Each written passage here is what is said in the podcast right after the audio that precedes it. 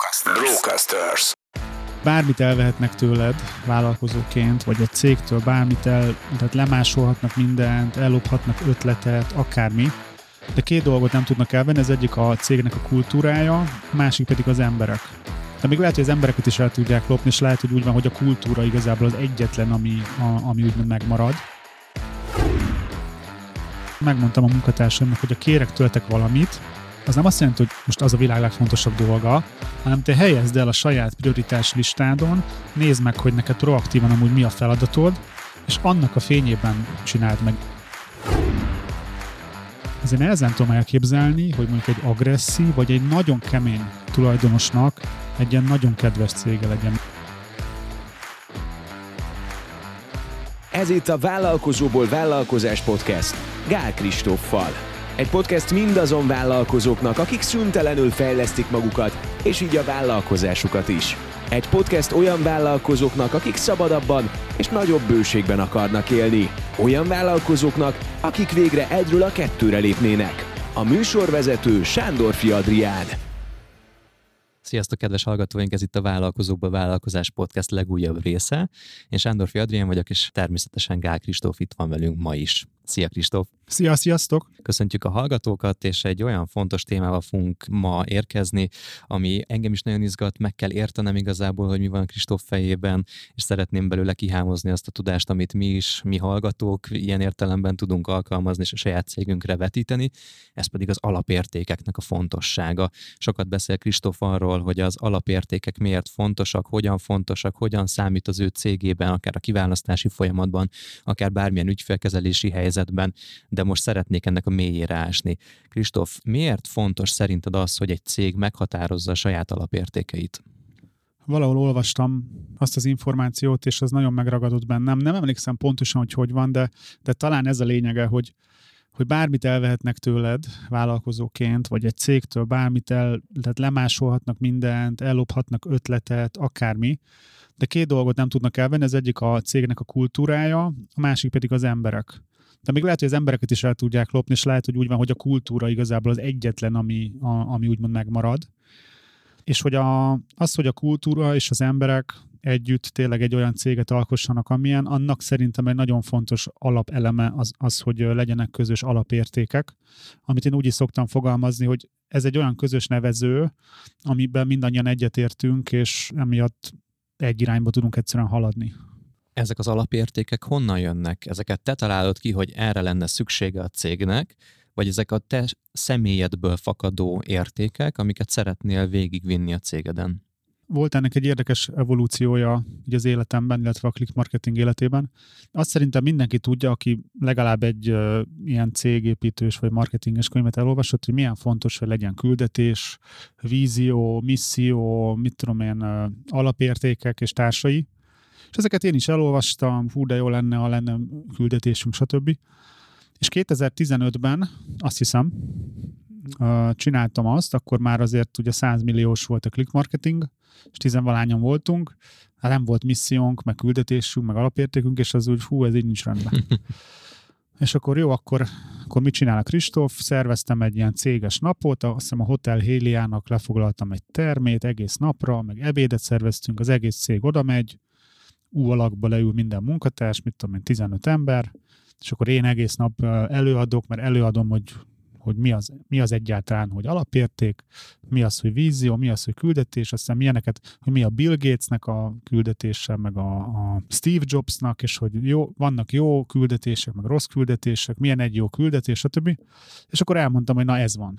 És akkor ebből nyilvánvalóan nem lett semmi. Mert hogy utólag visszanézve abszolút nem kezdtük el ezt élni, tehát semmi változás nem volt, tipikus ilyen erőltetés, amikor a tulajdonos kitalálja, hogy na, most akkor ezek lesznek a, a dolgaink, és amúgy azt senki nem érti, meg senki nem ért esetleg vele egyet, lehet, hogy az emberek nem is tudnak hozzá kapcsolódni, majd nem olyanok esetleg, stb. Még az is lehet, hogy én se gondolom komolyan, hiszen egy ilyen angolul úgy mondják, hogy egy ilyen made, tehát hogy egy ilyen, egy ilyen létrehozott valami, nem pedig egy ilyen felismert valami és ugrunk éveket, tökre ez nem épült be az életünkbe, víziós, nem is emlékszem már mi volt, és akkor ugrunk, mit tudom én, azt hiszem 2018 2018-19 környékére, ahol már a 15-öshöz képest egy ö, bizonyos értelemben jobb csapatunk volt, hozzám közelebb álló emberek, stb. És akkor ismerkedtem egy ilyen management koncepcióval, ami egyébként nem az, amit most használunk, de hát nagyon sokat megvizsgáltam így az évek során, és hát mint ahogy az összes menedzsment koncepció, ott is igazából mondja, hogy fontosak ezek. Hogy mondjuk legyenek alapértékeink, hogy ezt a toborzáshoz tudjuk használni, hogy a meglévő csapat elemzésére tudjuk akár használni. Tehát, hogy tényleg tehát megértettem, hogy ennek úgy van értelme, csak eddig nem jól csináltuk. És egyébként ez egy nagyon fontos nézőpont szerintem szinte mindenben, hogy azt úgy nézni mindent, hogy ez nem nem működik, ha valamiről azt érted, hogy nem működik, akkor nem azon, hogy nem működik nálatok, hanem még nem jöttél rá, hogy hogyan tudna működni. Tehát ez a legtöbb dologra igaz. Tehát emlékszem, hogy hány, hányan mondták, hogy de jó ez a Google AdWords, tök jó, de hát ez az én cégemben nem működik. És mindig ilyen nem lettem ideges, de hogy úgymond lehettem volna ideges, hogy ezt hogy gondolhatod, hogy nem, miért nem azt mondod, hogy még nem jöttél rá, hogy hogy működhetne neked a Google AdWords. És akkor ebben a management koncepcióban volt megoldás is, hogy hogy kell kitalálni úgymond az értékeket. De nem úgy kitalálni, hogy létrehozni, hanem hogy felismerni. Mert hogy az az alapértékeknek a lényege, hogy tényleg legyen ránk jellemző, vagy legalább a tulajdonosra, különben ez nem fog működni. És akkor azt csináltam, hogy a, most csak így, hát nem blöffölök, de hogy nem pontosan emlékszem, de mondjuk öt kulcs munkatársammal megint elmentünk egy céges napra, tehát egy egész nap, terem, kinapsz házba egyébként, és akkor ott dolgozunk ilyeneken. Ugye ez már egész más volt, mint a 2015-ös, mert nem az volt, hogy én elmondom, hogy mi lesz, hanem eleve azért mentünk oda, hogy közösen találjuk ki, hogy mi legyen. Akkor még egyébként jellemző volt rám, hogy nagyon azt éltem, hogy, hogy hát én, én nem vagyok egy akkora Jani, hogy én megmondjam, hogy szerintem mik a cégünk alapértéke, hanem ezt muszáj közösen kitalálni, mert demokrácia van, stb. És végül is ezen az egynapos ilyen belső workshopon egy, nem tudom, elmondjam a konkrét módszertant, mert nagyon egyszerű. Az volt a lényeg, hogy mondjuk vagyunk hatan, mindenki írjon le azt hiszem három vagy négy vagy öt nevet egy papírra, ez embernek a neve, de ez lehet élő, halott, lehet rajzfilmfigura, lehet meglévő munkatárs, színész, akárki. Tehát írjunk le négy-öt nevet, hogy ha több olyan ember lenne a click marketingben, mint ezek az emberek, akkor, akkor az jót tenne a click marketingnek. És mit tudom én, szerintem ilyeneket írtam, hogy Arnold Schwarzenegger, meg nem tudom kik, és akkor mondjuk ha 6-szor 5 név, mondjuk 30 név megszületett. Voltak átfedések is, volt, aki nem tudom, engem írt, hogy több Kristóf jobb lenne, meg amúgy is átfedések. És uh, meg volt ez a névlista, és elkezdtük ezt felírni egy flipchartra, és utána azt is elkezdtük felírni, hogy miért ezeket az embereket írtuk fel, mi jellemző rájuk, ami miatt azt gondoljuk, hogy ők jók lennének. Tehát mondjuk az Arnold Schwarzenegger, nem tudom, kitartó, becsületes, nem tudom, őszinte, kedves, akármi. És felírtunk akkor rengeteg, tehát a nevekhez úgymond felírtunk ilyen tulajdonságokat. És akkor elkezdtük figyelni, hogy mik a közösségek. Bekarikáztuk, hogy fú, de érdekes az, hogy kedves, meg az, hogy figyelmes, meg az, hogy nem tudom, odafigyel, az, hú, ez ilyen nagyon hasonlók, akkor ezt hívjuk kedvesnek. És akkor elkezdtük ezeket így agregálni, összesíteni, és végül kijött azt hiszem nyolc, hogy milyen érdekes, hogy, hogy nagyon közös ez a nyolc. Mit tudom, őszintesség, proaktív, vagy mit tudom, felelősségvállalás mondjuk, stb. És akkor a nyolcból még végül lett, valahogy még, még csökkentettük, és lett hat. És tulajdonképpen így ezzel végül is azt mondtuk ki, hogy ez a hat alapérték annak a hat embernek, aki velem együtt, úgy látszik, hogy ezek közös, és azt figyeltem meg, hogy nagyon az a hat lett, amit én is mondtam volna, hogyha egyedül ezt lejátszom. És akkor éreztem, hogy ez jó, mert ez azt jelenti, hogy nem az én ilyen egyénieskedésem, hanem ez tényleg jellemző a cégre, tehát ez egy jó kiindulási alap.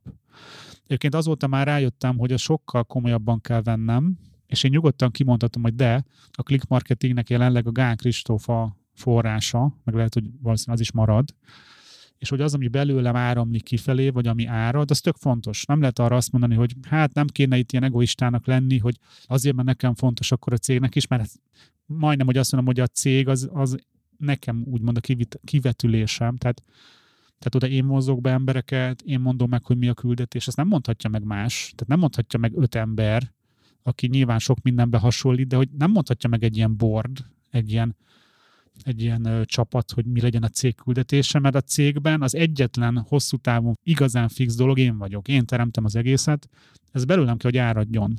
És hogy ehhez kell, hogy úgymond szövetségeseket találjak. És hogy akik ott voltak az az öt ember, azok már nyilván már eleve olyanok voltak, de ők, ők nem azért jöttek oda, mert, mert nekik pont ugyanaz a küldetésük, hanem ők csatlakoztak az én küldetésemhez eleve. Tehát ez egy tök fontos szerintem ezt kimondani, hogy ez nem egy ilyen nagy képűség, vagy egoizmus, vagy nem tudom, hogy a, a saját cégednek te vagy a, a, a napja, a központja, vagy a középpontja, és ezt, ezt ki lehet mondani. Szóval így jöttek létre az alapértékeink. Ki lehet akkor tehát mondani, hogy azokat az alapértékeket, amiket végül is közösen felírtatok, azok a te alapértékeid is? Valahol igen, igen, egyértelműen. És ezeket az alapértékeket úgy értsük, hogy ezek azok az értékek, amiket te szeretnél, hogy legyen a cégedben, vagy ezek azok a jellemzők, amik már most is jellem, jellegzetesek rá, mondjuk abban a pillanatban, amikor kitaláltátok. Tehát ez egy elvárás, vagy valójában egy ilyen helyzetkép arról, hogy ti kik is vagytok igazából. Amikor ez létrejött, egyértelműen, hogyha a kettő közül kell választani, amúgy jó a két felvetés, tehát elvárás. Tehát ilyennek akarom, ilyennek akarjuk a click marketinget. És ez egy második lépés, hogy most milyen. Nyilván, akikkel létrehoztam, nyilván olyan embereket hívtam erre a belső workshopra, akikről azt mondtam, hogy hogy nagyon valószínűleg egyezik a, a nézőpontunk, meg a, az, hogy milyen emberek vagyunk.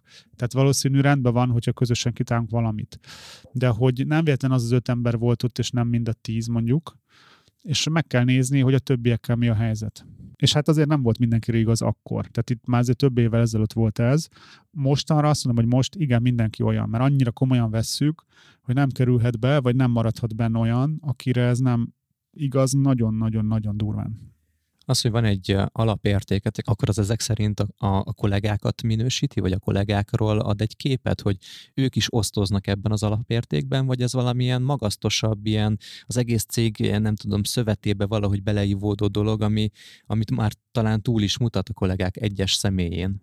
Semmiképp sem minősítés, tehát hogy minden ember szerintem jól van úgy, ahogy, de hogy az, hogy az én cégemben milyen emberek legyenek, azt már az alapértékeken keresztül tudom megmondani, és hogy a jó megfogalmazás ez a cégnek mondjuk a szövete, ugye miből szövődik a cég szövete? Hát az emberekből. Tehát a, nyilván a cég szövete szövetér igaz ez a hat dolog, azért, mert az, a szövetet alkotó hat emberre igaz. Egyébként csak, hogy elmondjam hat alapértéket, mert így... Mi, most mindjárt rá fogunk, rá fogunk kanyarodni, de hogy szerintem most nagyon szépen kezd összeállni ez a dolog, hogy végül is ez micsoda. Tehát, hogy valójában azt mondod, hogy, hogy ez a benne dolgozó embereknek is az összesített alapértéke, meg a rájuk vonatkozó elvárás is, hogy ők olyanok legyenek, mert akkor tudnak illeszkedni ahhoz a nagy képhez, amire szintén jellemző ez az alapérték csomag és ezt mutatjátok kifelé, és így dolgoztok egymással, így kommunikáltok egymással, így kommunikáltok az ügyfelekkel, és egyszerűen így, így léphet be valaki a csapatba, hogy bír ezekkel, a, ezekkel az alapértékekkel. Hát igen, ugye először fel kellett építeni egy magot, hogy a click marketing ilyen, tehát hogy először ezekből az építő kockákból építettem fel, illetve hát már volt, aki ugye eleve ilyen volt, és ugye később pedig igen, ehhez tud csatlakozni. Tehát ez egyszerre a, az alapösszetevő is, meg a csatlakozási lehetőség is. Tehát ez egy egyszerű igaz. Oké, okay. akkor viszont szerintem eljött a pillanat, amire mindenki vár, és te is már nagyon, hogy akkor soroljuk fel ezt a hat alapértéket, és utána szét fogjuk szedni ezeket, jó? Tehát, hogy, hogy lehozzuk ezeket gyakorlati szintre, és nézzük meg azt, hogy akár ezek beépíthetők-e máshova, vagy nálatok éppen fejlesztésre szorulnak-e, illetve majd később eljutunk oda is, hogy mi van akkor, hogyha eltérőek az alapértékek, akkor mit lehet ezzel kezdeni. Tehát mi volt az első alapérték, amit így ilyenkor így definiáltál? Mi hat alapértékünk van, és ebből hármat szoktunk kiemelni, de mind a hat fontos, de hogyha csak hármat mondhatnék, akkor azt mondanám, hogy proaktivitás, lényeglátás, őszintesség. A második három az fejlődni akarás, alázatosság, kedvesség. És nagyon fontos, és ez szerintem te is említetted, hogy hogy, hogy ez ne egy ilyen mítosz legyen, vagy, vagy valami, amit megtanulunk, mint egy verset, de aztán nem tudjuk, hogy mi értelme van. Tehát nagyon fontos ez lehozni a hétköznapokra. Tehát erről biztos vagyok benne, hogy fogunk beszélni, hogy az, hogy lényeglátás, vagy az, hogy proaktivitás, vagy az, hogy őszintesség, az hogyan jelenik meg a click marketing hétköznapjaiban, akár a belső kommunikációban, akár az ügyfélkommunikációban, akár a marketingünkben, és ez minden szinten igazából megjelenik. És én a kollégáimnak azt szoktam tanítani, hogy mindegyiknek van egy felszínes értelmezése, tehát mondjuk a proaktivitásra a legtöbben azt mondják, hogy az azt jelenti, hogy, hogy akkor is teszem a dolgom, ha nem kérnek meg, igen, ez szerintem egy felszínes proaktivitás, de ennek van rengeteg szintje, akár a cégen belül is, hogy az egész cég mit csinál, hogy proaktív a cég, de lemenni olyan mikroszintre, hogy a most idézőjelben az utolsó munkatársnak a következő fél órában mi a helyes, proaktív magatartása mondjuk. Nézzük akkor ezeket az alapértékeket, szerintem menjünk ezeken végig, hogy, hogy, hogy mi az, ami felszínes, és mi az, ami gyakorlatias, akkor a proaktivitáshoz szerinted van még olyan dolog, ami, ami segíthet megérteni a hallgatóknak, hogy nálatok ez hogy működik? Igen, a felszínes proaktivitás az, most bocsánat, hogy fogalmazok, de szerintem így értjük, hogy nem kell minket ahhoz baszogatni, vagy a, ha van egy kampánymenedzser, nem kell őt baszogatni ahhoz, hogy ő, ő kezelje a kampányokat, meg hogy ő csinálja a dolgát, hanem akkor is csinálja, hogyha a kedves ügyfél eltűnik három hónapra, mi akkor is dolgozunk. Ez, ez, egy, ez egy nagyon felszínes dolog. Nekünk ugye ez evidens, egyébként látszik, hogy nem mindenhol evidens, tehát pusztán az, hogy mi ezt csináljuk, az már kiemel minket mondjuk a tömegből, mert ez, ez nem alapértelmezett máshol. Ez jelenti azt is, hogy esetleg többet adunk, mint amit eredetileg kért tőlünk az ügyfél, mert azt látod proaktívan, hogy ne, számára az lenne az előrelépés?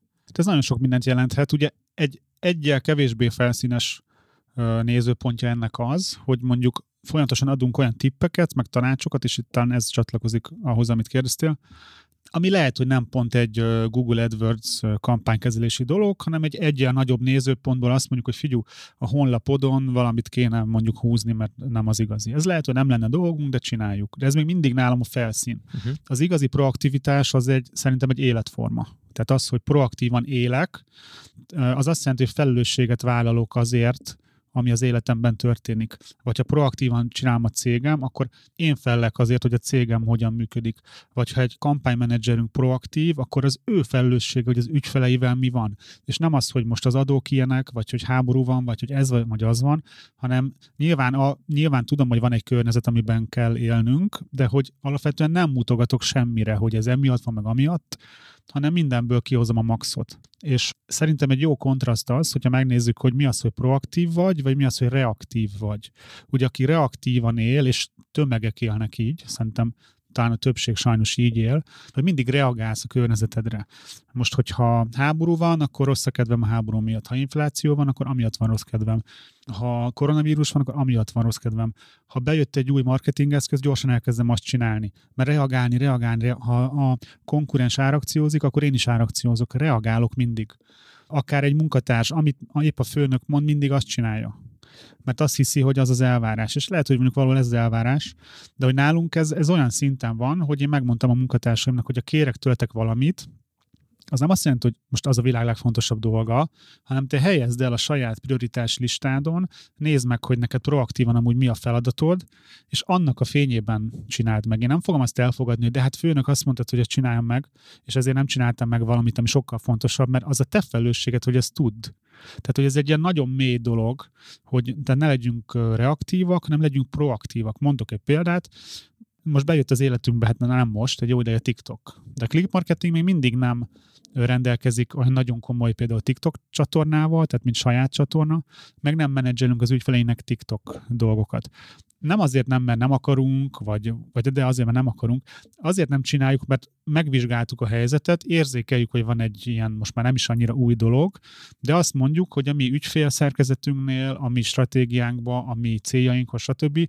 Most ez nem egy top prioritás, hogy ezt elkezdjük, hanem majd lesz egy pont, ahol elkezdjük, de nem tud minket egy ilyen külső körülmény jobbra-balra rángatni. Tehát, hogy nem tudom, hogy elég a proaktivitásról. Igen, abszolút, de hogyha ezt mondjuk a gyakorlat lefordítjuk, hogy hozzátok oda jön egy ügyfél, egy meglévő ügyfél, már nem tudom, két vagy három üzletágba is be van vonódva, és azt mondja, hogy ő úgy érzi, hogy számára a TikTok lenne a következő előrelépés, akkor erre mi a helyes válasz jelenleg most click marketing kampánymenedzserként? Hát ha ragaszkodik hozzá, akkor az, hogy mi ebben nem tudunk neki aktívan segíteni, tanácsokkal tudunk, tehát mondjuk mentorálással, de semmiképp se az, ami reaktív lenne, hogy hú, akkor basszus, gyorsan be kell indítani a TikTok üzletágat, mit egy ügyfél, és azt mondta, hogy hú, TikTokozni akar. Ugye ez a tipikus reaktív lenne, és szerintem a legtöbben ezt csinálják, lehetne nyilván ezt is védeni, hogy ez miért jó. Nekem az a tapasztalatom, hogy ezekből nem szokott jó kisülni. Én amikor elkezdtem a podcast ügynökségünket csinálni, ezt egy olyan hatásra kezdtük el, hogy ugye volt már meglévő podcastünk, és elkezdtek oda jönni hozzánk, hogy ó, nekünk, nekünk is csináljatok ilyen podcastet. Eszünkben nem jutott egyébként, hogy, hogy csináljunk ilyen podcastet, ilyen ért, vagy podcast ügynökséget. Ilyen értelemben baromi reaktívak voltunk azzal, hogy létrejött ez az egész dolog, amit most csinálunk. Ez szerinted akkor így hogy, hogy illeszkedik össze, mert azt nehezen gondolnám, hogy erre, erre azt mondanád, hogy ez egy hibás döntés volt, de mégis végeredményben az életemet meghatározó dolog egy, egy teljesen reaktív valami. Most az lenne szerintem a jó példa, most én nem tudok a nevedbe jó példát mondani, de van olyasmi, hogy egy olyat kér egy ügyfél, amit tökre most nem csináltok, nagyon nagy erőfeszítés lenne megcsinálni, uh-huh. lehet, hogy öt év alatt egy ilyen kérés lesz, de hogy azt érzitek, hogy muszáj erre reagálni, mert egy ügyfél ezt kérte. Uh-huh. És ugye az, szerintem az összes cégnél van ilyen, hogy mondjuk nem tudom, ceruzákat árulsz, te arra vagy teljesen ráva, de az egyik ügyfélnek kéne egy toll, és akkor hú, akkor, akkor gyorsan, hát tollat is kell árulnunk. Közben lehet, hogy semmi értelme, csak ugye reagálsz. Vagy ez egy régebbi példa, hogy felhív a szaknévsoros ügynök, hogy most fú, 50 ezer helyett 30 ezerért lehet a szaknévsorban hirdetni, és akkor hú, gyorsan ez a lehetőség, hogy gyorsan hirdessünk. Uh-huh. És lehet, hogy azt a pénzt elveszed a Google Ads hirdetéseid elől, és hogy uh, igazából sokkal rosszabbul jársz, már hogy hülyeségeket csinálsz, mert nem látod magad előtt az utat, ami mész proaktívan, hanem mindig reagálsz. Aki hangosabban kiabál, arra figyelsz oda és hogyha folyamatosan jönnek be olyan jelzések, hogy nem tudom, már a 20. ügyfél mondja azt, hogy szeretne nálatok TikTok tartalmat gyártani, meg hirdetni is szeretne, ez már beleillik abba, hogy azt mondjuk, hogy, hogy, hogy akkor már meghajlunk az ügyfél ígér, vagy igény előtt, mert hogy látunk benne akkora érdeklődést, hogy érdemes ebbe az irányba menni? Ez egy üzleti döntés lenne, ha a, vagy egy üzleti alapú döntés lenne, ha ezt látnánk. Tehát nyilván nekem ugye nagyon régóta csinálom, és sokáig hittem abba, hogy mi csak PPC, és hogy ez a jó irány, stb. És aztán láttam azért, hogy így nem fog messzire jutni, vagy legalábbis én nem ilyen céget akarok, és most már ugye van négy üzletágunk, amik szépen fejlődnek. Nyilván előbb-utóbb lesz TikTokkal is foglalkozás, de most azt látjuk, hogy nincs itt az ideje egyszerűen. Oké. Okay sokszor megjelent a proaktivitáson belül ez a felelősségvállalás, és én kicsit azt is érzem ebbe, hogy a helyes prioritás állítás is ebbe tartozik.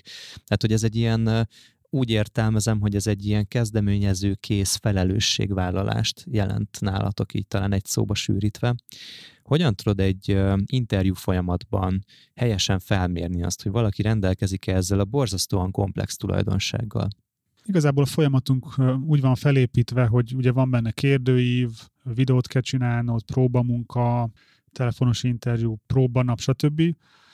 És most erre nem tudok egy konkrét dolgot mondani, de mondjuk azt, hogy ki milyen gyorsan reagál, hogy jönnek-e a kifogások, hogy mit tudom én, három nap a határidő, ami egyébként általában úgy mond egy ilyen kamu határidő, mert én nem azt várom, hogy a harmadik nap legvégén küld vissza, hanem ez is egy, egy játék, hogy neked volt-e olyan fontos, hogy gyorsan megcsináld, vagy azt mondod, hogy ah, bocs, hosszú hétvégén voltam, csak most lett rá időm, uh-huh. tehát az nekem mondjuk nem tetszene. Tehát uh, ilyen apró dolgokban lehet mérni. És onnantól kezdve, hogy valaki már megérkezik hozzátok, akkor hogyan lehet ezt megtanítani? Hogy elmondatok konkrét eseteket például, ahol így vagy úgy kell reagálni, vagy pedig ha, ha minden, igaz, minden jól sül el, akkor már egyszerűen olyan embert választotok ki, aki már automatikusan így reagál a helyzetekre. Mondok egy példát, amit szerintem régen még az is lehet, hogy rájátszottunk, mint példa. Ugye itt egy kicsit itt, tehát én, nem, én sose csapnék be egy jelöltet, vagy, vagy nem manipulálnék, de ilyen pici ilyen, ilyen játékok szerintem beleférnek, hogy mondjuk adunk egy, mondjuk próbanapon vagy, és adunk egy olyan feladatot, ami tudjuk, hogy fél óra, hogyha rendben vagy. Tehát fél órát meg kell tudnod csinálni, de mondjuk egy órát adunk. Akkor az a kérdés, hogy végülöd-e az egy órát, ami azt jelenti, hogy neked csak hogy ez egy órába került, vagy fél órába került, és akkor fél órát még mondjuk telefonoztál, vagy pedig szólsz a felénél, hogy kész vagyok, hogyan tovább. Na ez például egy ilyen apró jel, de hogy ilyen, ilyen szituációk ezeket lehet mérni, és ha már valaki mondjuk nálunk dolgozik, akkor ugye az összes munkatársnak ki van adva, hogy figyelje az újakat, mert ugye közös érdekünk, egy hajóban nevezzük, hogy ki milyen, és ez lehet egy olyan, hogy hogy látja, hogy tele a kuka, és akkor arra úgy reagál, hogy akkor hú, hogy lehetne levinni, szívesen leviszem, vagy csak ki mondja, hogy valaki nem viszi le a kukát. Uh-huh. Tehát, hogy most ez csak egy példa, és most remélem, hogy nem fogja mindenki az újak közül nálunk észt veszélytve mindig levinni a szemetet, ha kell, ha nem. De hogy ez például egy ilyen példa, uh-huh. hogy, hogy megfogod, vagy mondjuk kiviszed magad után a bögrét az interjún, vagy nem. Most nyilván ez önmagában nem dönt el semmit, de sok ilyen jelből összeáll egy kép. Világos. Oké, okay. lényeglátás volt a második. Mit jelent ez számodra? A lényeglátás magja nálunk a Pareto elv, ami azt mondja ki, hogy a Pareto elv, ez egy Nobel-díjas elmélet egyébként, hogy, hogy minden tehát mindig van az okoknak egy olyan 20%-a, ami a következmények 80%-át okozza. Itt nem az a lényeg, hogy a 80 meg a 20 a 100, mert ez lehetne 10-70 is. Itt az a lényeg, hogy az okoknak egy kis része okozza a következményeknek egy nagy részét. És ez a, az a megfigyelés lényege, hogy ez egy ilyen 20-80-as arányba szokott összpontosulni, mondok példákat. Szinte biztos, hogy itt a hallgatóknak is, ha van mondjuk ügyfele, ügyfelei, vevői, akkor valószínűleg a vevők 20%-a generálja a bevétel 80%-át. Valószínűleg a, a vevők, ügyfelek 20%-a generálja a problémák 80%-át.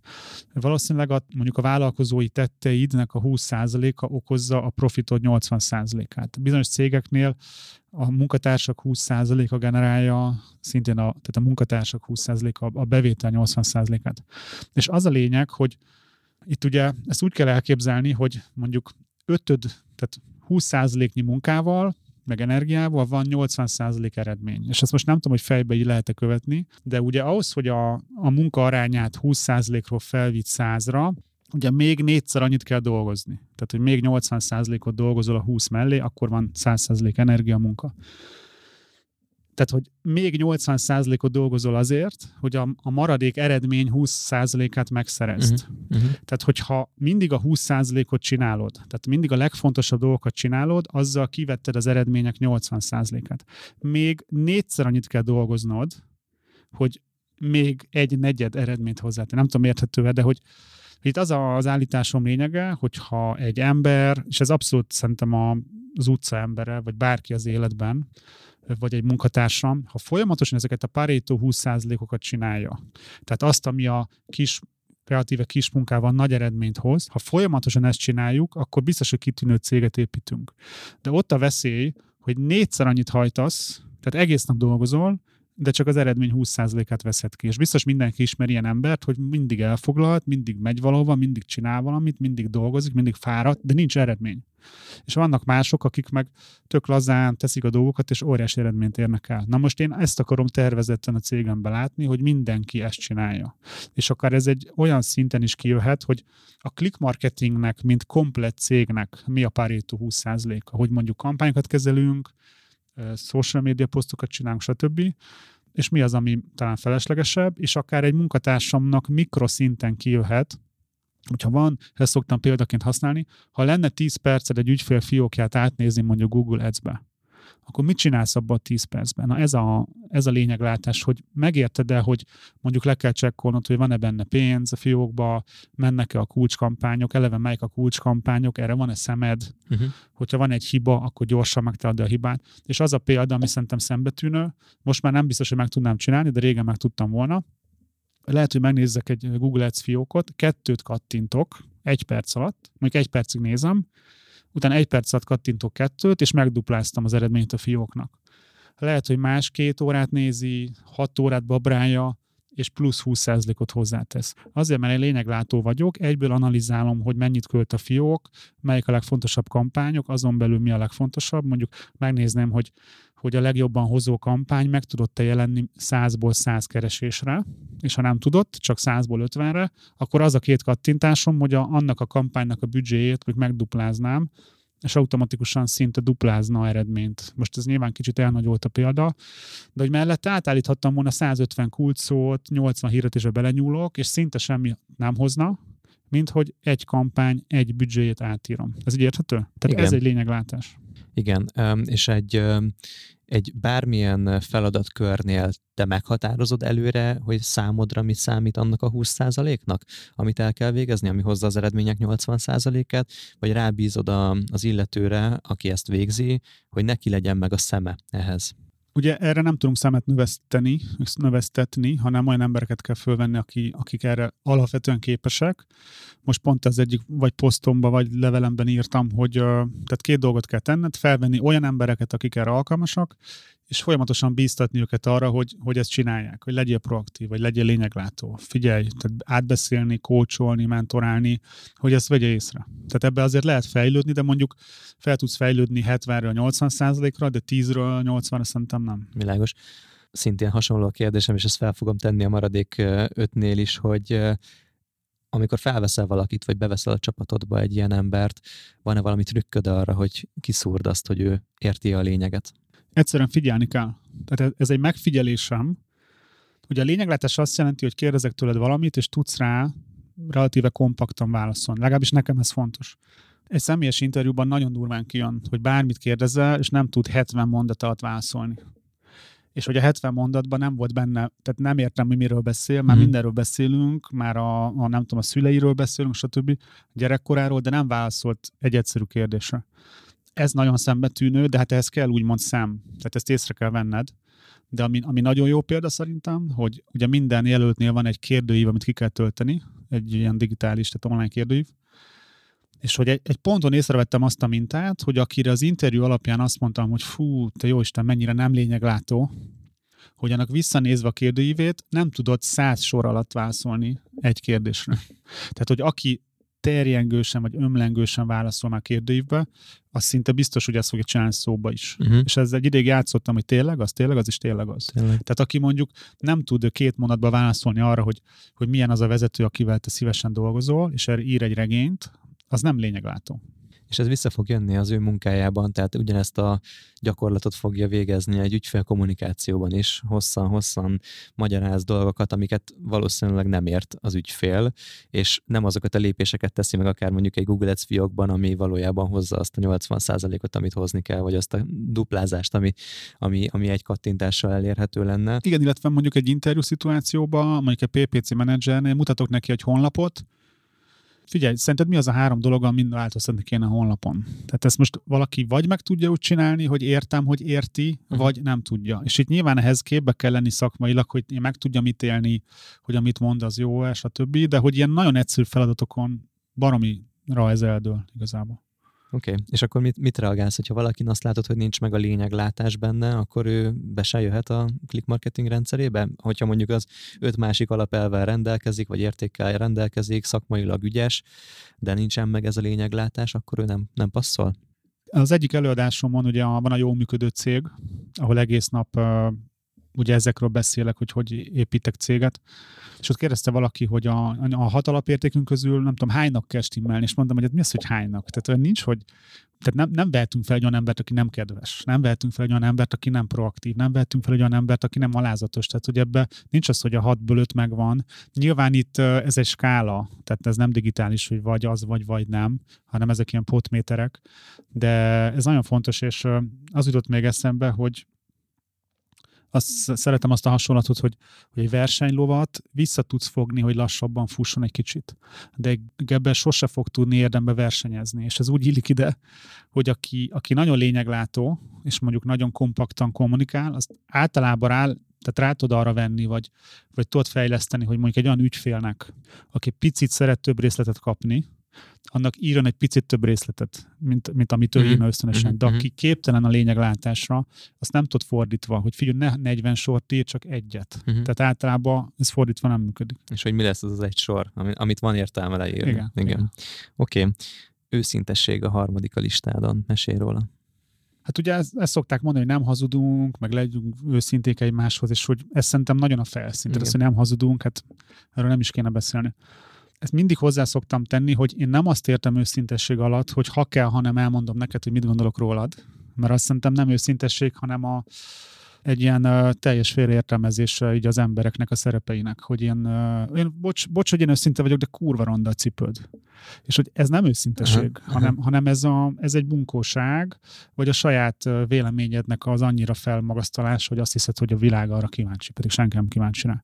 Tehát az őszintességnek szerintem a legmagasabb szintje az a magunkkal való őszintesség, hogy őszinte vagyok magammal, hogy én milyen vagyok, rálátok magamra, meg tudom érteni magam, ugye a Brandon Burchardnak van ez a számomra egyik kedvenc mondása, hogy az őszintességet következő szintje, az az eredményeid következő szintje. És én ezt 2016-ban éltem meg nagyon, amikor egészen addig azt hittem, hogy én vagyok az év vállalkozója, úristen, de tökéletesen csinálok mindent, és kiderült, hogy nem, és kellett ez a szembenézés, ami nagyon szar volt, hogy fú, hát ilyen, hát igazából alig csinálok valamit jól, a szándékaim rendben vannak, de hogy nem elég a jó szándék. Ez is egy tök fontos felismerés, hogy nem elég a jó szándék. Tehát tök nagy hibákat lehet véteni jó szándékból is. Ugye biztos ismer mindenki olyan embert, aki mindig azt mondja, hát én csak jót akartam. Azért az, az nem mindig uh, elég. Tehát, hogy kell, hogy felismerjem, hogy nem vagyok jó vezető, hogy ezt nem csinálom jól, hogy mondjuk van ez a négy dolog, ez kicsit ilyen spiri, hogy a, amit érzel, amit gondolsz, amit mondasz, és amit teszel.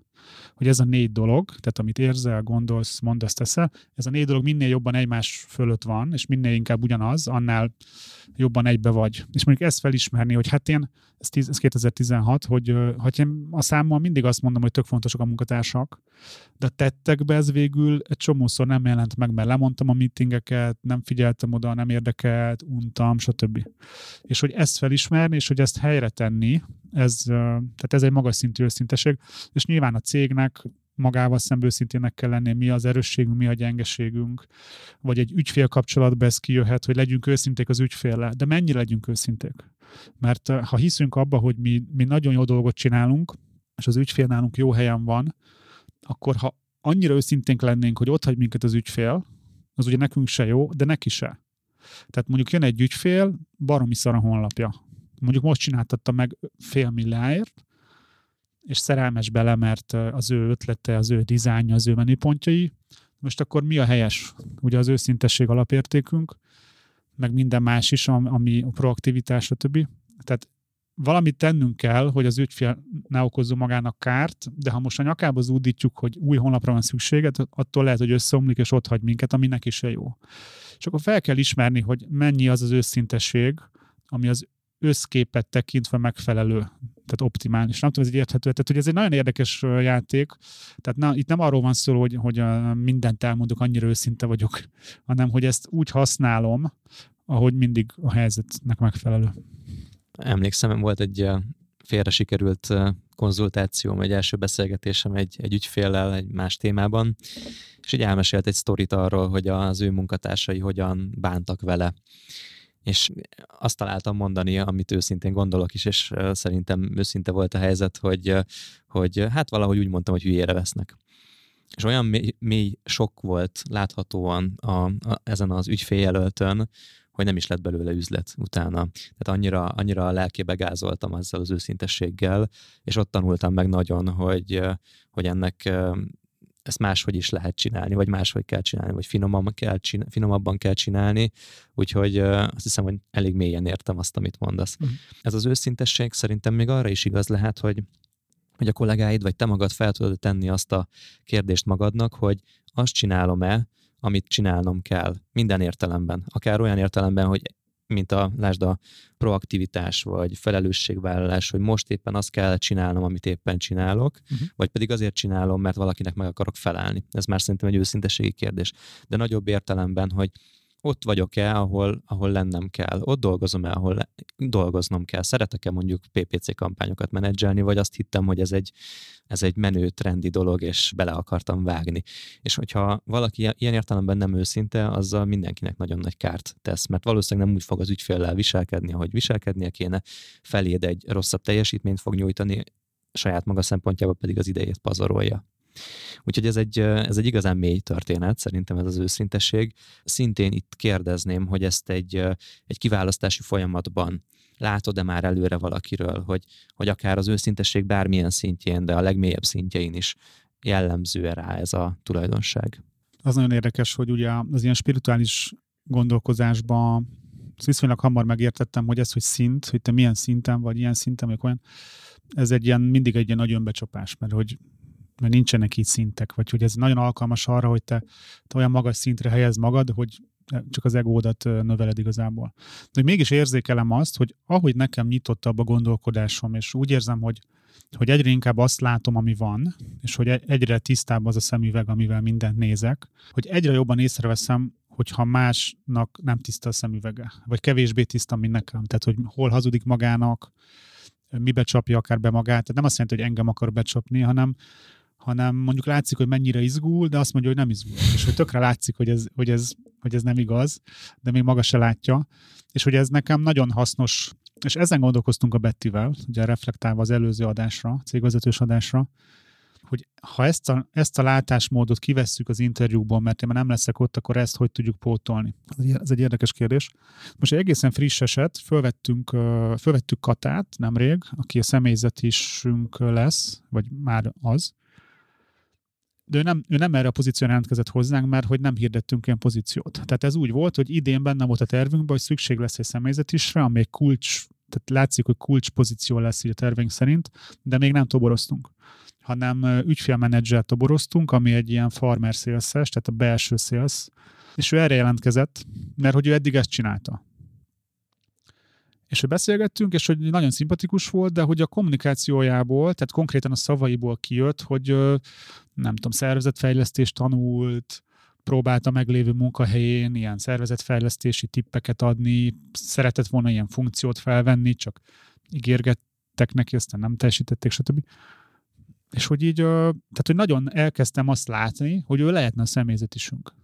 Mert hogy baromira ez motiválja, de hogy így ez nincs benne most így a saját képében. És megkérdeztem, hogy figyelj, ha lenne ilyen pozíciónk, hogy szervezetfejlesztő, tehát hogy próbáltam ugye úgy fogalmazni, hogy hogy értsék, mire gondolok, hogy akkor melyiket választanád, a szervezetfejlesztőset, vagy a ügyfélmenedzsert? És azt mondta, hogy az ügyfélmenedzsert. Hm.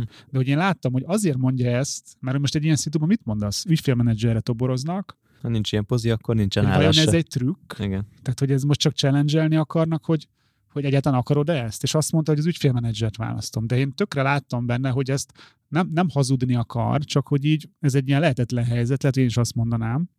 És hogy utána ezt meg így tovább vittük végül, és végül fölvettük, és hogy arról számolt be, hogy így úgy érzi, hogy így tehát, hogy már egy bőséges cserébe van a cég vele, hogy így egy olyan pozíciót kapott, ami kb. ilyen élete lehetőségének tűnik neki, és hogy, hogy, ezt, hogy, hogy ezt észrevettük benne, azt, amit ő magába se látott. Tehát, hogy ez egy ilyen szerintem, na mondjuk ezt nagyon nehéz pótolni az interjúkról, hogyha nekem van egy ilyen magas tehát felülről egy nézőpontom, de hát ezt konkrétan feltettem a Bettinek azt a kérdést, hogy figyelj, ha ezer interjúból van egy ilyen, akkor most nekem kell ezer interjút csinálnom? Igen. Azért az egyér? Tehát, hogy ez már nagyon érdekes kérdés, de ez egy nagyon ilyen őszinte téma szerintem. Az őszinteségről eszembe jut az, hogy valaki képes-e saját magának is bevallani azt, hogy valamiben nem elég jó, hogy valamit meg kell tanulnia. És ez elvezet a következő pontunkhoz, a fejlődni akarás alapérték. Ez is olyan, mintha ezek össze lennének valahogy így drótozva. Abszolút. És nem tudom, hogy tudatos volt-e ez, hogy egymás után kerülnek sorrendbe, vagy egyáltalán a, azek, ezeknek a megjelenése, ez egy tudatos összeillesztés, de hogy az egyik nem működik a másik nélkül, mert hogyha nem vagyok őszinte saját magammal, akkor nem tudok fejlődni, hogyha nem hagyom, hogy más őszinte legyen velem, akkor nem fogadom azt be, hogyha ő egy építőkritikaként nekem fejlődési javaslatot ad, illetve amikor benne vagyok egy fejlődési folyamatban, akkor nem tudom megélni azt, hogy tényleg fejlődök-e, hiszen nem tudok saját magammal tisztába kerülni, nem, nem tudok őszinte lenni ebben. Számodra mit jelent ez a fejlődni akarás? Hát ha nagyon mélyen nézzük, akkor ez megint ilyen spiri dolog kicsit, de hogy én azt gondolom, hogy a magának a, az emberi életnek az egyik ilyen ős célja az, hogy fejlődj. Tehát, hogy folyamatosan fejlődjünk. Tehát, és az annyira, akár most, ha visszaugrunk egy, egy mikroszintre, hogy egy munkavállalónak is ős célja, még ha ezt nem is látja magába, az, hogy fejlődni akar.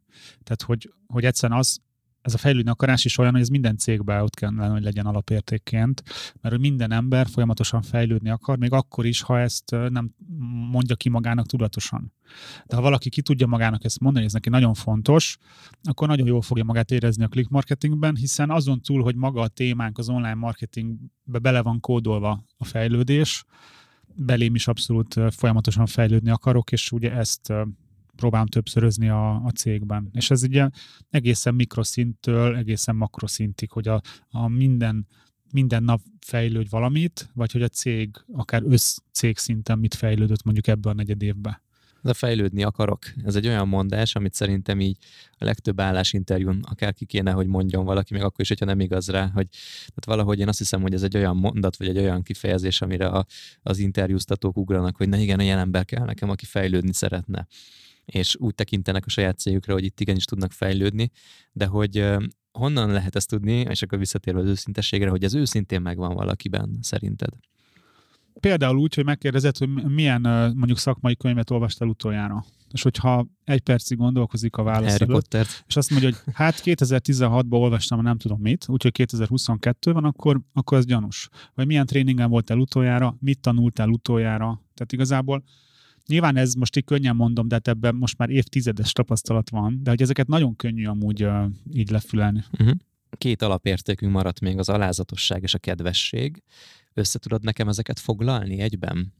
Az alázatosságra azt a példát szoktam hozni, amit én is tanultam egy spirituális tanítótól, hogy a természetből nagyon jó példákat lehet venni. És az itt a példa, hogy a, hogy a gyümölcsfának ö, melyik ága van a legmélyebben általában, tehát melyik az, ami majdnem lelóg a földre, hát az, amin a legtöbb gyümölcs van. És hogy ugye ez, itt az az analógia, hogy, a, hogy az az igazán, tehát aki igazán nagy tudású mondjuk, vagy nagy tapasztalatú, vagy olyan ember, az mindig a legalázatosabb általában. Uh-huh. És hogy aki nagyon felhordja az órát, az, az mindig, uh, ugye az az analógia, hogy ez valószínűleg nincs benne annyi érték általában. De most ez nem egy ítélkezés, de hogy, hogy uh, tényleg rengeteg embert ismerek, akinek elképesztő nagy tudása van, akár úgymond szakmai, akár spirituális, és hogy így nem láttál nála szerényebb embert. És ez nem egy ilyen, egy ilyen műszerénység, hanem ez egy ilyen ösztönös alázatosság. Tehát nekem például nem derogálna bármikor főznék kávét mondjuk a munkatársamnak, tehát, hogy eszembe nem jutna, hogy ez, hogy ez, ez nekem már tré, hogy mondjuk ezt én csinálom. Vagy, vagy hogy bármi. Tehát, hogy nekem úgy érzem, hogy semmi. Ez nem azt jelenti, hogy az helyes, hogyha állandóan nekem kéne kávét uh-huh. főznem a cégbe. Ez egy tök más kérdés. Tehát ez megint egy ilyen középút. Tehát, ha minden nap nekem kéne kávét főznem, az, az, az egy megoldandó probléma. De úgy alakul egy szituáció, hogy nekem kell egy kávét főzni, akkor megcsinálom, te, teljesen oké. Okay. És hogy én ezt várom másoktól is. Nekem ez valahol összefügg ezzel a kezdeményezőkész felelősségvállalással, ahogy én átfogalmaztam a proaktivitást, amit mondasz, hogy még akkor is, hogyha nem feltétlenül az én dolgom lenne valamit csinálni, eh, akkor is beleállok ebbe, vagy legalább szólok annak, akinek, akinek tennie kell ezt a dolgot, mert hogy nem akarom, hogy ez a, akár egy, egy, egy probléma, vagy egy hiba az kimondatlan maradjon, és hogy ha még erre a te időd is, lásd mondjuk kávét főzöl, áldozatul esik, az nem zavar ebben az, ebben az esetben. De ez, ez nekem nagyon összeillik illik a kedvesség témakörével, tehát hogy valahogy egy alázatos embert kedvesnek is tartok. Még annyi, hogy nálunk leírt alapelv az, hogy, hogy, hogy elfogadhatatlan az, hogy azt mondod, hogy nem az én dolgom. Uh-huh. És ez nem azt jelenti, hogy mindenki csinál mindent, hanem ha mondjuk, tehát egy ilyen szitut én látnék megtörténni, hogy mondjuk jön egy ügyfél, és megy vele a kampánymenedzser egy meetingre, és akárkit megkérdez a kampánymenedzser, hogy főzni egy kávét, mert nem volt időm. És hogy azt mondaná, hogy bocs, nem az én dolgom uh-huh. kávét főzni, hanem szólok a nem tudom kinek, akinek szerint a dolga. Hát ez nálam olyan durva ilyen, ilyen vörös poszt, hogy nem is tudom, mit csinálnék. És uh-huh. hogy, hogy ezt is egyébként lehet challenge simán interjúba, mondjuk tehát megkérdezni a szituációkat. Ugye általában a szituációkon keresztül vezet a, a megoldás, mert, mert fel lehet készülni kérdésekre válaszokkal, de hogyha ha meséltetsz embereket arra, hogy hogy viselkednek, mondj példát arra, amikor ez volt, vagy az volt, akkor így mindig ezek általában kiderülnek. Tudsz egy ilyen jó kérdést mondani, amit így univerzálisan bárki be tud vetni arra, hogy az alázatosság értéket fel tudja mérni egy, akár egy, egy bármilyen szituációt? most olyan értelemben megfogtál, hogy ezt így nem szoktuk, nem szoktuk konkrétan így kérdezni, de hogy az jutott az eszembe, hogy azt mondjuk meg lehetne kérdezni, hogy, hogy mikor volt utoljára olyan szituáció, és mi volt az, amikor úgy érezted, hogy, hogy valami olyat kell tenned, ami nem a te dolgod. Uh-huh. És, vagy valami ennek egy ilyen verziója, hogy, és tökre látszik, hogy ahogy beszél róla az ember, hogy mondjuk én ideges, hogy nekem kell kávét főznöm. Yeah, yeah. Tehát, hogy ez ilyen, nyilván ez, ez nagy rutin kell, meg az nagyon fontos, hogy, hogy, hogy elérje az ember mondjuk interjúztatóként. Ugye az interjúztatás meg ez szerintem elképesztően fontos kompetencia vállalkozóként, mert én is most már 20 páron vagyunk, de hogy, hogyha én nem tudom, hogy hogy kell interjúzni, akkor igazából nem lesznek jó munkatársak a cégemben, akkor is, ha már nem én csinálom. Tehát, hogy nagyon fontos az, hogy már nem magadra figyelj. Tehát ez a befelé forduló figyelem, hogy úristen, mit kell kérdeznem, mi lesz a mhm. következő kérdés. Át kell állni arra, hogy kérdezek valamit, és ezer százalékban rád figyelek. Mert különben ezek a példák, amiket hoztam mondjuk a toborzásból, azok nem fognak kijönni. Hogyha te így ennyire a jelöltet pásztázod, akkor így valahogy van valamilyen módszered arra, hogy ezeket a, ezt a hat alapelvet, alapértéket így ki tud pipálni, hogy igen, ezt is megkérdeztem, azt is értem róla, azt is látom rajta, tehát hogy valahogy így a fejedben ez ilyen egy módszerként kattok, hogy ezeket, ezeket az alapértékeket valaki így szondázni tud? Hát egyrészt az összes ilyen anyaga, amit beküldött, a kérdőív, akármi, a maga a beszélgetésen lehet érezni, mondjuk a kedvességet, hogy hogy köszön a többieknek, vagy uh, meg szoktuk néha azt kérdezni, hogy ez a hat alapért, hogy mondjuk megnézte a honlapunkat annyira, hogy tudja a hat alapértékünket. És az például ez, az egy nagyon komoly dolog szerintem, hogyha valaki fejből felmondja a hat alapértékünket. És hogy tényleg van rá példa, hogy annyira megnézte a honlapunkat, hogy megtanulta az embereket, hogy hányan vagyunk, ki kicsoda, mi a hat alapérték, mondja, hogy igen, a lényeglátás, ez a Pareto Na most ez nyilván ez arra utal, hogy most lehet, hogy életében egyszer ezt ilyen komolyan vette, de nem valószínű, mert mert van ez a gondolat is, hogy amit valahogy csinálsz, úgy csinálsz mindent. Én ezt nagyon szerettem. Tehát, ahogy valamit csinálsz, úgy csinálsz mindent. Tehát, ha ennyire felkészült eljött, és ennyire alázatosan ezt megnézte, és felkészült, akkor nem valószínű, hogy hogy nem ilyen máskor, mert amúgy, ne, amúgy nem csinálta volna meg ezt. Uh-huh. De egyébként konkrétan meg szoktuk kérdezni, hogy mondjuk melyik a kedvenced a hat közül, az alapértékek közül, vagy tett sorrendbe, vagy, vagy mit jelent neked az, hogy lényeglátás, mit jelent az neked, hogy őszintesség. Tehát ilyen nem, nem szabad ezt túl gondolni. Tehát akár így is egy az egybe be lehet kérdezni. Ez a tett sorrendben kicsit ilyen beugratos kérdésnek tűnik, mert hogy mind a hattal kell rendelkezni, és nem, nem feltétlenül egyik hát vagy igen, másik. Igen. A kedvességről mit, mit lehet még tudni nálatok azon kívül, hogy le, lejön valakiről, hogy kedvesen viselkedik-e vagy sem? Ez így elvárásokká hogyan fordul nálatok például?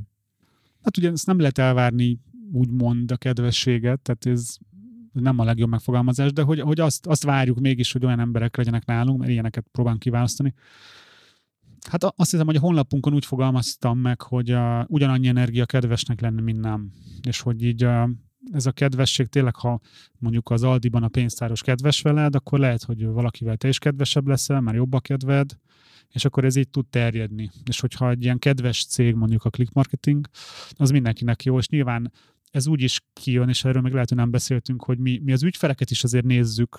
Tehát, hogy nyilván legjobban kedves ügyfelekkel szeretünk dolgozni. És nyilván egy kedves ügyfél észrevesz, hogy mi is kedvesek vagyunk, és itt tudnak az igazán jó kapcsolatok kialakulni. Meg egy ügyféltől is tulajdonképpen elvárjuk, hogy proaktív legyen a saját témájába, tehát hogy ne nekünk kelljen megmondani, hogy figyú, jó lenne kitalálni, hogy mondjuk a termékeidnek mik az előnyei.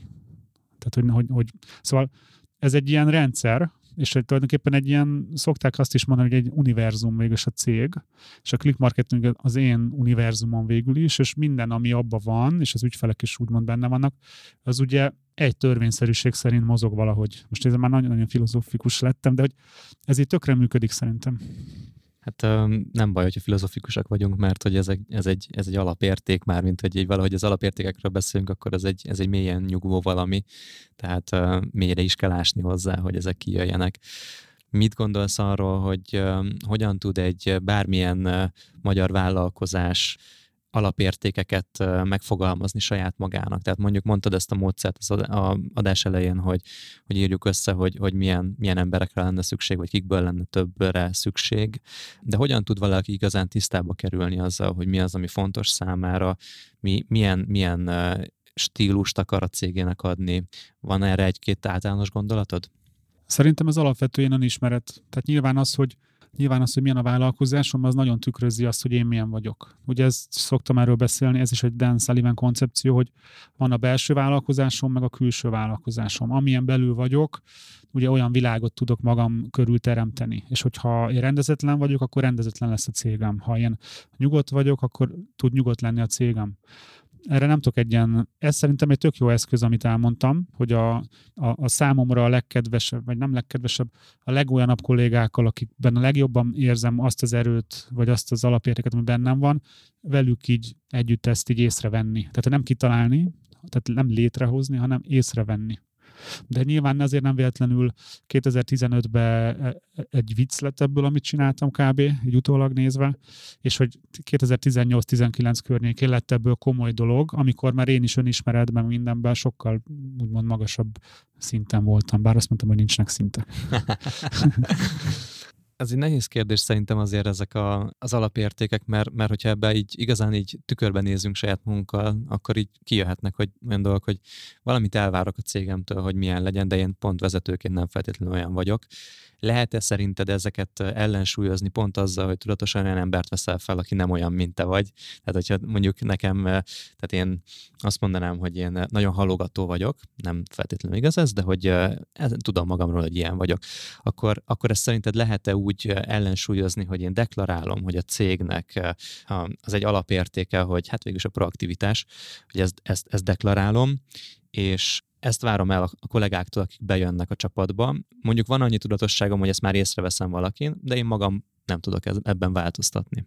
A csapatot szerinted létre lehet-e úgy hozni, hogy maga a forrás, tehát a fő személy, aki ezeket kialakítja ezeket az értékeket, az, az nem feltétlenül rendelkezik ezekkel? Én nem ismerem ezt az utat, de szerintem minden lehetséges. Számomra azt tűnik működőnek, hogy amilyen én vagyok, olyan céget tudok építeni. De nyilván egy, egy magasabb szinten, nyilván a Bill Gatesnek nem minden tulajdonsága van ott, vagy nincs ott a Microsoftban, vagy 20 évvel ezelőtt se volt ott. Tehát ez, ez mondjuk más játék. szerintem egy ilyen mikrokis vállalkozásnál nagyon nagy az összefüggés a, a tulajdonos és a cég viselkedése között valahogy. Igen, az jut eszembe erről, hogy sokszor ezért vesznek maguk mellé olyan alapító társat tulajdonosok, vagy ezért veszik magukat körbe bizonyos típusú emberekkel, mert tisztában vannak egy hiányosságukkal. Te is például mondtad, hogy az üzemeltetés téma az annyira nem áll közel hozzád, és ezért is oké, okay, hogy sok idő után, de hogy kiszervezed végig, és hogy átadod ezt az üzemeltetési részt, és hogy, hogy inkább a saját erősségeidre fókuszálsz. Tehát, hogy sok olyan esetet is látok, hogy például egy tulajdonos annyira agresszív például, hogy, hogy ez számára bizonyos helyzetekben előnyt is jelent, mert emiatt nagyon gyorsan, nagyon eredményesen tud haladni, viszont körül kell vennie magát olyan emberekkel, akik ellensúlyozzák ezeket ez a jó dolgokat. példa, de mondjuk, ha én agresszív lennék, és és még hirtelen haragú, és üvöltöznék, stb., akkor furcsán néz neki, ha a kedvesség egy mm. alapértékünk lenne. Igen. Mert hogy egyszerűen egyből kiderülne, hogy ez kamu, és, és pont ez ebben szerintem az erő, hogy, hogy mi nem csak ezeket mondjuk, vagy a, egy más cégben is, ez nem csak egy ilyen felírtuk a falra, hogy jaj, de kedvesek vagyunk, és közben meg üvöltözünk egymással, és hát nem azt mondom, hogy nincs ilyen, ugye ezt mondtam, hogy minden lehetséges, de hogy, hogy azért nehezen tudom elképzelni, hogy mondjuk egy agresszív, vagy egy nagyon kemény tulajdonosnak egy ilyen nagyon kedves cége legyen, mert hogy egyszerűen ha én nagyon kemény vagyok és agresszív, akkor valószínűleg mondjuk egy olyan cégvezető tudok bevonzani, akinek lehet, hogy ez az irányítási mintája, hogy neki kell egy ilyen nagyon kemény tulajdonos, de akkor valószínűleg ő is olyan. Tehát, hogy nem azt mondom, hogy nincs ilyen, de hogy ezek szerintem nem véletlen azért vannak így. Hogy pont nem tudnának együtt dolgozni emiatt, mert, mert annyira más az értékrendjük, Igen. és kérdés az, hogy mondjuk egy nagyon keményes, agresszív cégkultúrában mekkora fluktuáció meddig bírják ott az emberek. Nekem erről nincs tapasztalatom. Tudnék egy-két példacéget mondani, akit nem mondok, mert nem akarom minősíteni, de hogy, hogy tudom, hogy tehát ez, ez létező dolog, hogy van olyan cég, ahol nagyon kemény, meg ilyen iszonyatosan nagy, hát nem, nem az, hogy szigor van, mert a szigor az nem rossz, tehát azt nem, nem minősíteném ilyen negatívként, de hogy, hogy a hangulat mondjuk más, mint nálunk, nem a kedvesség az alaphangulat tegyük fel, és az is tud működni. Mert oda nyilván olyan embereket vonzanak be, akiknek lehet, hogy ez a mintájuk, hogy nekik kell ez a, ez a, ez a kemény viselkedés, viselkedés, mert úgy tudnak teljesíteni. Tehát, hogy azt a fene tudja. Igen, és akkor így lesz egy alapérték ebből is, de nyilván, hogyha valami káros a csapatra, vagy káros az ügyfelekre, abból nem lehet alapértéket csinálni, mert az nem egy érték, hanem Igen, ez nagyon bántó. jó felvetés, hogy én ezt szoktam erről beszélni, és ez szerintem nagyon-nagyon fontos, jó, hogy felmerült, hogy ez nem lehet, hogy a, egy alapérték az ön célú, hogy az azért van, hogy jaj, de jó pofák vagyunk, hogy, hogy ez az alapértékünk, hanem meg kell nézni, hogy az őszintesség, a, a kedvesség, az akármi, hogy lesz ügyfél érték. Mert ha nem okoz, tehát bármi egy cégben, ez, ez egy nagyon magas szintű szerintem nézőpont, ezt nemrég értettem meg, hogy, hogy ha bármi van a cégben, ami nem hoz létre ügyfélértéket, akkor az minek van? Hashtag minek van? Ó, oh, rengeteget tudnék még ez hozzátenni, de lassan pont, pont egy órához kanyarodik a, a beszélgetés, úgyhogy talán egy következő epizódban még ennek a mélyére ásunk. Hosszan tudnék például még a kultúra kérdéseiről, a küldetésről beszélgetni veled, és tudom, hogy ebben neked megfogalmazott elveid vannak, és valahogy a, az alapértékekkel ez jól kombinálható. Úgyhogy beszéljünk majd erről, én arra kérlek, mert szerintem sokat tudunk még erről tanulni, vagy sok jó gondolat tud még kikerülni az éterbe, de már ennyi volt az alapértékekről. Kedves hallgatóink, köszönjük szépen, hogy velünk voltatok, ez volt a Vállalkozóba Vállalkozás Podcast legújabb része, Gál Kristóffal, én Sándor Adrián vagyok, hogyha szeretnétek tanulni ezekről az elvekről, akkor én azt hiszem, hogy jó szívvel ajánlhatom például Kristófnak a jól működő cég rendezvényét, azért ez a téma is előkerül ott, sok egyébben együtt, Viszont átalakulni látszik, úgy tudom, van egy másik képzésed, egy rendezvényed, ami viszont online marketing témájú. Röviden még mondanál erről egy pár gondolatot a hallgatóknak? Igen, volt az online marketing iránytű live ö, rendezvényünk, ami szintén egy egész napos volt online marketing témában, és azt most átalakítjuk, és ebből lesz egy félnapos, vagy egy délelőttös, tehát ilyen 9-től délig tartó rövidebb, de sokkal kompaktabb rendezvény. Egyelőre azt a nevet adtuk neki, hogy online marketing alapozó. Ez nagyon fontos, hogy ez cégvezetőknek, vállalkozóknak szól, tehát semmiképp sem arról szól, hogy hogyan kell Google Ads hirdetéseket csinálni, vagy blogot írni, hanem itt azt, azokat a nézőpontokat adom meg egy, egy cégvezetőnek, vállalkozónak, ami nélkül nem tud komoly céget építeni. És az egy nagyon káros hozzáállás szerintem, hogy hát én nem vagyok marketing, és ez nem az én dolgom, hanem fizetek valakinek, mondjuk akár a click marketingnek is csinálják meg. Ez így nem működik. Tehát neked képbe kell lenned valamennyire online marketingben, és pont ez az a három órás rendezvény, ami ezt a képet megadja. Rendben, akkor, hogyha a hallgatóinknak ez, a, ez az információ, vagy ez a tudás hiányzik, akkor, akkor mindenképpen jöjjenek el, illetve a jól működő céget is jó szívvel ajánlom. Én részt vettem ezen, és még fogok menni, mert, mert van értelme ismételni is, és ez itt nem a reklámhelye volt, hanem ez egy őszinte vélemény. Kedves hallgatóink, köszönjük szépen, hogy velünk voltatok, találkozzunk az át csoportban, a Vállalkozóból Vállalkozás podcast csoportban, ahol Kristóf is megoszt még további gondolatokat, illetve maradjatok velünk podcast hallgatóként is. Sziasztok! Sziasztok! Ez volt a Vállalkozóból Vállalkozás Podcast Gál Kristóffal és Sándor Adriánnal. További epizódokért és tartalmakért kövess Gál Kristófot a Facebookon, de megtalálsz minket a Spotify-on, az Apple és a Google Podcast appokban, a Soundcloud-on és a további podcast platformokon is. Hamarosan egy újabb epizóddal érkezünk. Brocasters.